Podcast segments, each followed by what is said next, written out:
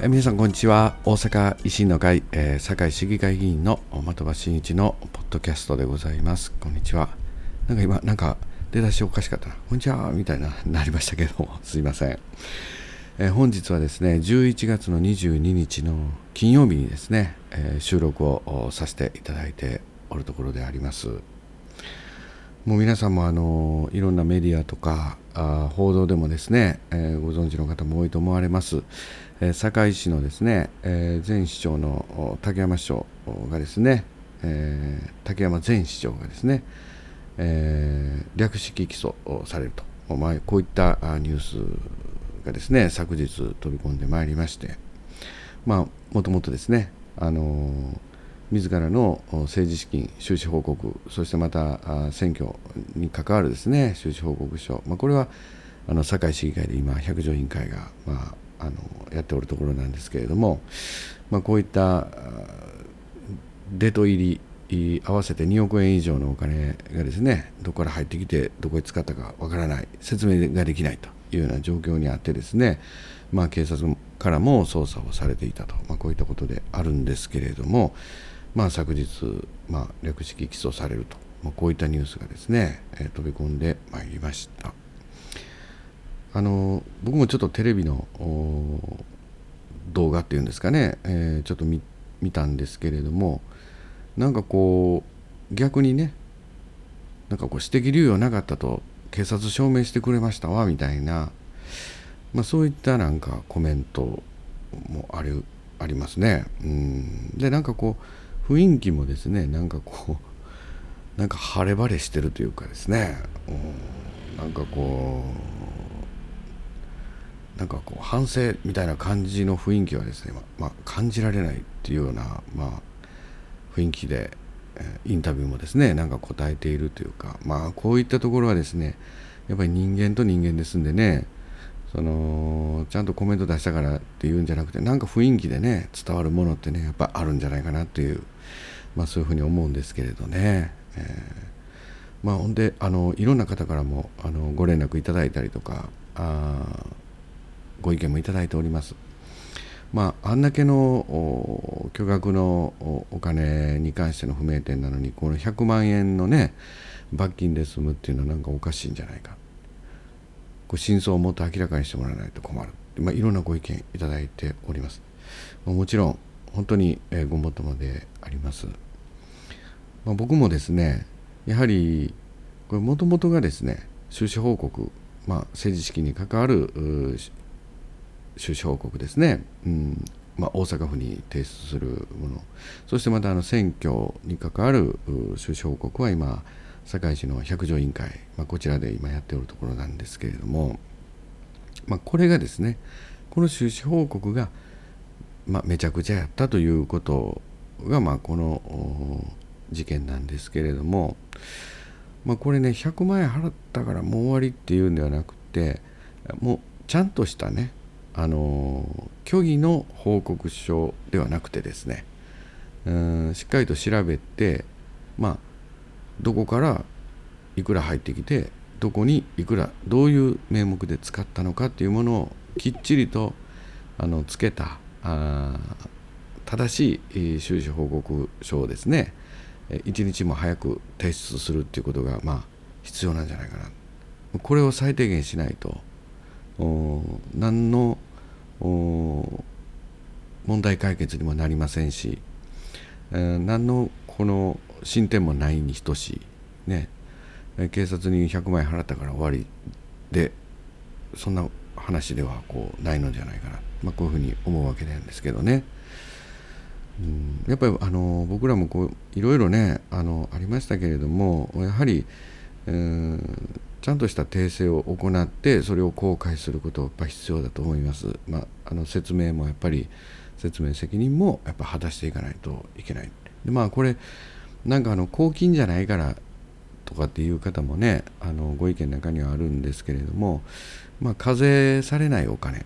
うん。まあ、税金のかからないお金として認定されて処理されていくものでありますので、まあ、あのそんなに軽いお金ではないと思うんですね。だからやはりこういったことで幕引きではなくてですねしっかりとまた正しいですね。どういった実態だったのかっていうことをしっかりと報告書に明記したものをですね提出し公開していただく、まあ、これが最低限必要でありますんでね。これはあの求めていかなければならないと思います。ですねまあ今回の基礎でですね、終わりではないっていうのはまあその通りだと思います。またあの今日のニュースなんか見てるとですねやはりこの竹山前市長自らがですねあの経理をされていたあの娘さんにですねまあこれはもう帳簿に載せなくていいとかですねまあそういった具体的な指示を出していたということもですねだんだん出てまいりました。まあ、あの議会でねあの答弁されてた時はですねもう任せきりでしたということを連発されておったんですね。晴天の霹靂であったそしてもう信じて信じていました任せきりでなていて私ももう寝耳に水ですみたいなところでですねずっとご答弁されてたんですけどねうん、まあ、実はご自身も支持していたということがですね、まあ、こう明らかになってきているっていう、まあ、ここもね非常に大きなことなんじゃないかなと思います。まあ、今後ですね、また百条委員会も、これ担いがね、さらに重くなりました。まあ、こういった形で、まああのまあ、警察のその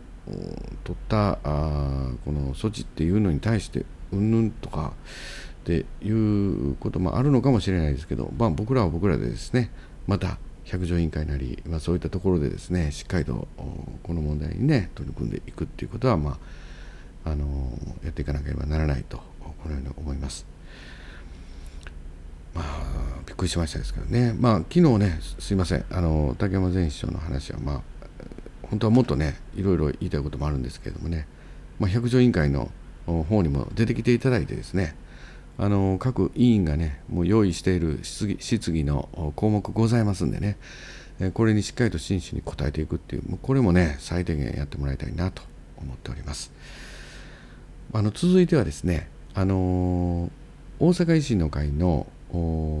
勉強会がね昨日ありましたんで、まあ、その話もちょっと触れたいなと思います昨日ですね、えー、朝からですね私大阪府庁に行ってまいりまして大阪維新の会政調会がね、あの主催する勉強会なんですけれども、ね、政調会って何でしょうかねでねあのちょっと一般には使わない言葉なんですけれども政調会というのはねこの大阪維新の会のこの本部の中にですねこうそういったチームがありましてね。政調会というのはなんかもう政策をですね、まあ、作ったり、うん、あの研究したりするチームなんですけどね、まあ、大阪維新の会で言いますとね、えー、と横大阪府議会は横山さんとかね大阪市議会は藤田さんとかですね森島さんもね大阪維新の会のねなんかもう頭脳といいますかねなんか頭のいい人が集まるチームなんです。ちょっとすみません。なんかこんなうん、なんかこんな説明なでね申し訳ないんですけど。まあ何しか頭いい人がね集まってる。まあそういうでまあ自分たちだけがね頭いいんだけじゃなくて、まあ、こう広く僕らのあの所属議員にもですね共有をしていくっていうね、まあ、そういう勉強会でありますけれども、えー、昨日はですね大阪の成長戦略とそしてまた基礎自治体の課題と将来見通しというこの2つのテーマでですね勉強会が行われました。僕ねなんか張り切ってね昨日、うん、開始の30分前にはもう会場におってですね結構前の方の席を陣取りましてなんかこうえらく張り切ってきたなあの子みたいな感じだったと思うんですけれども、えー、行ってまいりました。まあ事前にね、あのー、配布されていたデジタルのあの資料もですねしっかりとパソコンに入れてですね行ったんですけどね、うん、一番最初はあの大阪の成長戦略ということでですねあの情報共有ありました、まあ、大阪の成長戦略というのは、まあ、今までにですねあのやっぱりえー、つどつどですね、えー、改定されていってバージョンアップされていってるんですけど、まあ、それのまあおさらいみたいな形でですね、えー、みんなで再確認したというようなところもあります。まあ、大阪はあの2020年までにですね目標を立てている成長戦略はですね実質成長率年平均プラス2%以上ということ、まあ、そして雇用の創出はですね、え年平均1万人以上。そして外国人観光客。これがですね年間1300万人を目標にしていく、ま、こういったですね、え目標に今向かっていっている、ま、こういった状況なんですけれどもね。まああの新しく雇用を創出していくために、まあ、観光そして産業振興ね。そして、えー、特区ですね、まあ、こういったところもですね取り組んでいっている、まあ、こういったところだと思います。でまたあの外国人観光客のねあの目標っていうのはですね本当にこれ昔はですね650万人が目標だったんですね。こ倍に設定してですね1300万人を達成したいとこういった目標に立っております。2018年はですねこの外国人観光客はですね1142万人来ていると。もう1300万人までですねもうもうちょっとだっていうところまでですね、まあ、成長してきているっていうことだと思います。今後はですね万博そして IR、まあ、こういった大きな2つのですね、起爆剤を持ってですねあの、4つのですね重点分野をですね設定して、まあ、やっていこうと、まあ、こういうことになっておるということであります。まああの健康医療関連産業これを伸ばしていこう。そしてまあ観光ですね外国人観光客インバウンドこれをですねもっとしっかりと固めていこう。そしてまた新たな産業をですねあの伸ばしていこう、まあ、第4次産業革命に対応したっていうふうにねなんかこう書いてあるんですけどね資料にはね、まあ、要はですねやっぱりこう AI IoT ロボット技術、まあ、こういった新しい技術がですねこう発展していくようにですね、えー、そういった拠点になるようにですねこう政策をやっていこう。こういったことをですねしっかりと取り組んでいこうというふうにですねさまざまなこの何て言うんですかね資料をもとにですね、えー、解説いただきました。まあ、これからの大阪ね、まあ、どんどんあの発展していこう、まあ、こういったねあの勉強会なんであります。まあ、今現在はですねどうなってるんかっていうとですね